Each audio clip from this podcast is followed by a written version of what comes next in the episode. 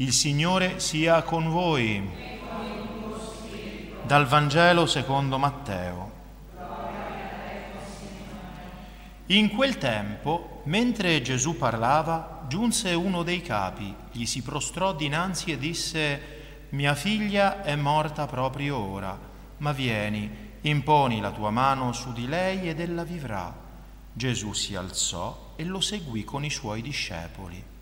Ed ecco, una donna che aveva perdite di sangue da dodici anni gli si avvicinò alle spalle e toccò il lembo del suo mantello. Diceva infatti tra sé, se riuscirò anche solo a toccare il suo mantello sarò salvata. Gesù si voltò, la vide e disse, coraggio figlia, la tua fede ti ha salvata. E da quell'istante la donna fu salvata. Arrivato poi nella casa del capo e veduti i flautisti e la folla in agitazione, Gesù disse, andate via, la fanciulla infatti non è morta, ma dorme. E lo deridevano. Ma dopo che la folla fu cacciata via, egli entrò, le prese la mano e la fanciulla si alzò. E questa notizia si diffuse in tutta quella regione. Parola del Signore. Siano lodati Gesù e Maria. Cari fratelli e sorelle, la scala vista dal santo patriarca Giacobbe, quella scala che congiunge la terra e il cielo e sulla quale gli angeli salgono e scendono, è riconosciuta essere quasi unanimemente dai padri, dai commentatori tradizionali di questo brano evangelico, figura della Santa Vergine. Già perché la Vergine è la scala che ci porta al cielo. E infatti, guardate che cosa dice Giacobbe. Dopo questa manifestazione dice quanto è terribile questo luogo. Questa è proprio la casa di Dio, questa è la porta del cielo. E non è forse la Santa Vergine la porta del cielo? Cioè quella porta attraverso la quale il Re dei Re, il Signore dei Signori, il Creatore del cielo e della terra è entrato nel mondo e porta attraverso la quale noi passando andiamo al Creatore, andiamo al Re dei Re. È la casa di Dio, è la casa di Dio. Una casa non costruita da mani d'uomo, ma che il Signore si è fabbricato da solo. Se l'è fatta lui la sua mamma ed è stata casa sua, vera arca santa per, per nove mesi, veramente la casa di Dio, la madre di Dio. È lei la via maestra, la via regale che ci porta al cielo, la via più bella, più soave, più semplice, più veloce per andare al cielo. E questa verità, cari fratelli e sorelle, l'hanno capita bene e vissuta i santi di tutti i tempi. E in modo particolare, in modo singolare, anche la santa che di cui quest'oggi festeggiamo la memoria, Santa Veronica Giuliani, nata nel 1660 in un paesino delle Marche di nome Mercatello, in una famiglia numerosa, rimane giovane, ben presto, è la più piccola di cinque figlie, orfana di mamma. La mamma, quando muore, vuole al suo capezzale le cinque figlie e assegna a ciascuna delle cinque figlie una delle piaghe di nostro Signore. A una la piaga della mano destra, a una la piaga della mano sinistra, a una la piaga del piede destro, piede sinistro e a lei la più piccolina tocca la piaga del cuore, la piaga del fianco aperto del Signore. Da piccolissima è è fatta oggetto di favori celesti, vede il Signore, vede il suo angelo custode, parla con, con i santi, il padre prova a trovarle un buon partito, come era d'uso a quei tempi, ma lei no, non ne vuole sapere. Sceglie l'ordine di monache più austero del tempo, che erano le Clarisse Cappuccine, una riforma della, della, della regola di Santa Chiara per cui si viveva nel modo più stretto e assoluto la povertà di, di Santa Chiara, appunto. E inizia appunto la sua, la sua, vita religiosa, una vita religiosa attraverso nella quale sperimenterà tutti gli incarichi possibili dentro il convento e da ogni incarico seppe trarre linfa per la propria santificazione. Perché? Perché nelle virtù che il Signore le ha dato, oltre a quella di una grandissima umiltà, di una obbedienza di cui parleremo, c'era anche una virtù di penitenza davvero singolare. Lei veramente realizzava il suo nome scelto nella religione. Perché? Perché nella vita, nella vita fuori si chiamava Orsola, in religione ha preso il nome di Veronica. Veronica vuol dire vera icona, cioè vera immagine la vera immagine di Cristo e lei veramente, fratelli e sorelle, ha riprodotto in sé la vera immagine di Cristo al punto da essere fatta oggetto di doni mistici singolarissimi, cominciati con il bere un calice amarissimo che il Signore le ha offerto, lei l'ha bevuto, poi dopo qualche anno ha iniziato a soffrire la coronazione di spine, veniva coronata da spine, di spine dal Signore e i segni rimanevano intorno alla sua testa e dopo qualche anno ha ricevuto le stimmate vere e proprie. Tutto questo nel nascondimento, nella confusione, le stimmate le sono state impresse, le sono rimaste impresse per tre anni.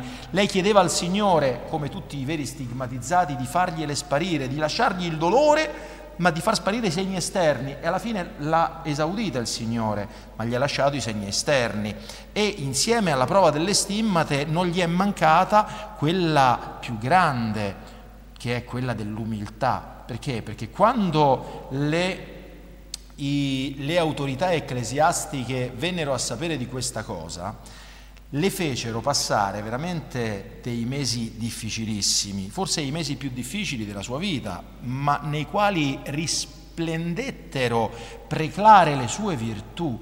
Mi spiego, fu, lei a quel tempo lì era maestra delle novizie, le fu tolto l'incarico, fu messa in una cella osservata da una conversa per mesi, gli sono stati tolti i sacramenti e lei è rimasta impassibile, obbediente in pace, serena, nelle mani del Signore. Pensate, era talmente obbediente ai suoi direttori spirituali, ai suoi confessori, che una volta la Madonna, sul finire della sua vita, le disse, le fece proprio l'invito di venire nella gloria insieme a lei. Le disse, non posso, devo chiedere al mio, al mio confessore. Chiese al confessore, il confessore disse, no, bene, rimango qui, rimango qui. Dicevo, virtù incredibili, obbedienza, umiltà, penitenza. Ha fatto delle penitenze per chi ha l'avventura di andare a Città di Castello, dove si conservano gli oggetti di penitenza che ha usato in vita sua. C'è da spaventarsi, cose che non, non, so, non rientrano minimamente nella logica di noi uomini e donne del terzo millennio cose al di fuori di ogni, di ogni ragione, però era una grazia speciale che il Signore le aveva chiesto, si è mortificata in modo singolare. Beh, pensate, tutte le sere alla mezzanotte faceva la via Crucis con un tronco di 20 kg sulle spalle tutte le sere, di 14 stazioni della Via Crucis, discipline a sangue, cilizi che se li vedete sono ancora lì esposti, sono spaventevoli e il tutto, il tutto, il tutto con una serenità d'animo e nel nascondimento più assoluto, senza suonare la tromba davanti a sé. No? E la cosa bella, ci sono degli episodi stupendi, per esempio le sue ripugnanze. Approfittava delle cose che le ripugnavano per fare penitenza e offrire al Signore. A che fine? Salvezza dei peccatori, liberazione delle anime del purgatorio conversione delle, dei peccatori, salvezza dei peccatori. Pensate, era cuoca e provava una ripugnanza incredibile nel cucinare un certo pesce perché, perché, l'odore le dava proprio fastidio. Che cosa ha fatto? Ne ha preso uno, se lo è messo in cella e lo ha tenuto nella sua cella, nella sua cella finché non è andato in putrefazione. Se lo è tenuto lì. E così faceva con tutte le cose che le ripugnavano. Perché? Perché per amore di Cristo ha veramente rinnegato se stessa, se stessa. Ed è stata veramente una Cirenea che ha riprodotto in sé le, l'immagine di Cristo al vivo, il quale l'ha sposata con sé, l'ha sposata misticamente. Dicevo, la devozione alla Madonna. La Madonna nella vita di Santa Veronica è stata così presente che a volte l'ha sostituita personalmente. Lei doveva fare delle cose e gliele faceva la Madonna. Il bucato glielo faceva la Madonna. No, ecco, cose veramente incredibili. E ugualmente ricevette per esempio dal Signore la richiesta di digiunare per tre anni a pane e acqua. Lei chiese il permesso al direttore spirituale, il quale disse no, tu sei pazza. No, per cinque mesi lei ha obbedito al direttore spirituale, il Signore gli chiedeva a pane e acqua e lei obbediva al direttore spirituale. Quando il vescovo do, dette l'approvazione, cioè l'autorizzò a fare questa cosa, divenne difficilissimo per lei digiunare da quel momento. Difficilissimo, il demonio l'attaccò in tutte le maniere, anche prendendo le sue stesse sembianze e facendosi vedere mangiare fuori degli orari, degli orari, degli orari del pranzo, tant'è che un giorno una monaca la vede mangiare, vede il demonio sotto forma di lei mangiare, corre in cappella per chiamare la badessa e lì vi trova proprio Veronica che era in preghiera e lì capisce l'inganno, capisce l'inganno. Allora ci sarebbe veramente da dire su Santa Veronica, la sua devozione alla Madonna, la sua abnegazione, la sua umiltà, la sua obbedienza, sono tutte cose che lei senz'altro ci insegna e che noi dobbiamo miseramente cercare di imitare, consapevoli che non arriveremo mai al suo livello, perché, perché questa è un'anima eletta, sin da piccolissima ha fatto di tutto per conformarsi a Cristo, fin da piccolissima. Noi è chiaro, a quei livelli non ci arriveremo perché, perché stiamo lontani anni luce, però non è detto, fratelli e sorelle, che non possiamo cominciare da oggi a cercare di mortificarci cristianamente in quelle cose che ci ripugnano, nell'offrire piccoli e grandi sacrifici della nostra giornata, ciò che il Signore permette, per quelle intenzioni che hanno, fatto, che hanno, che hanno avuto i santi, che sono le stesse intenzioni di nostro Signore, cioè la salvezza delle anime la salvezza delle anime. Quante volte Santa Veronica è stata portata all'inferno a soffrire le pene dell'inferno per salvare le anime o al purgatorio. Il suo diario, scritto tutto in obbedienza, che sono dieci volumi, qualcosa di incredibile, contiene episodi davvero inauditi che sono corroborati da cosa? Dalla santità di vita, dall'umiltà incredibile dall'obbedienza davvero eroica. Cioè, immaginate Gesù che vi dice una cosa personalmente e voi che sottoponete il discernimento a qualcun altro che vi dice no, non è così, ti inganni. Bene, è vero, mi inganno. No, è veramente la rinuncia a se stessi. Ecco, voglia Santa Veronica insegnarci queste virtù che lei ha vissuto in un modo così grande affinché nel nostro piccolo possiamo cominciare un pochino a fare del bene, a rinnegarci, a operare per la nostra personale santificazione e per la salvezza dei tanti fratelli e sorelle che, come disse la Madonna a Fatima ai pastorelli, si dannano perché non c'è nessuno che prega e fa penitenza per loro.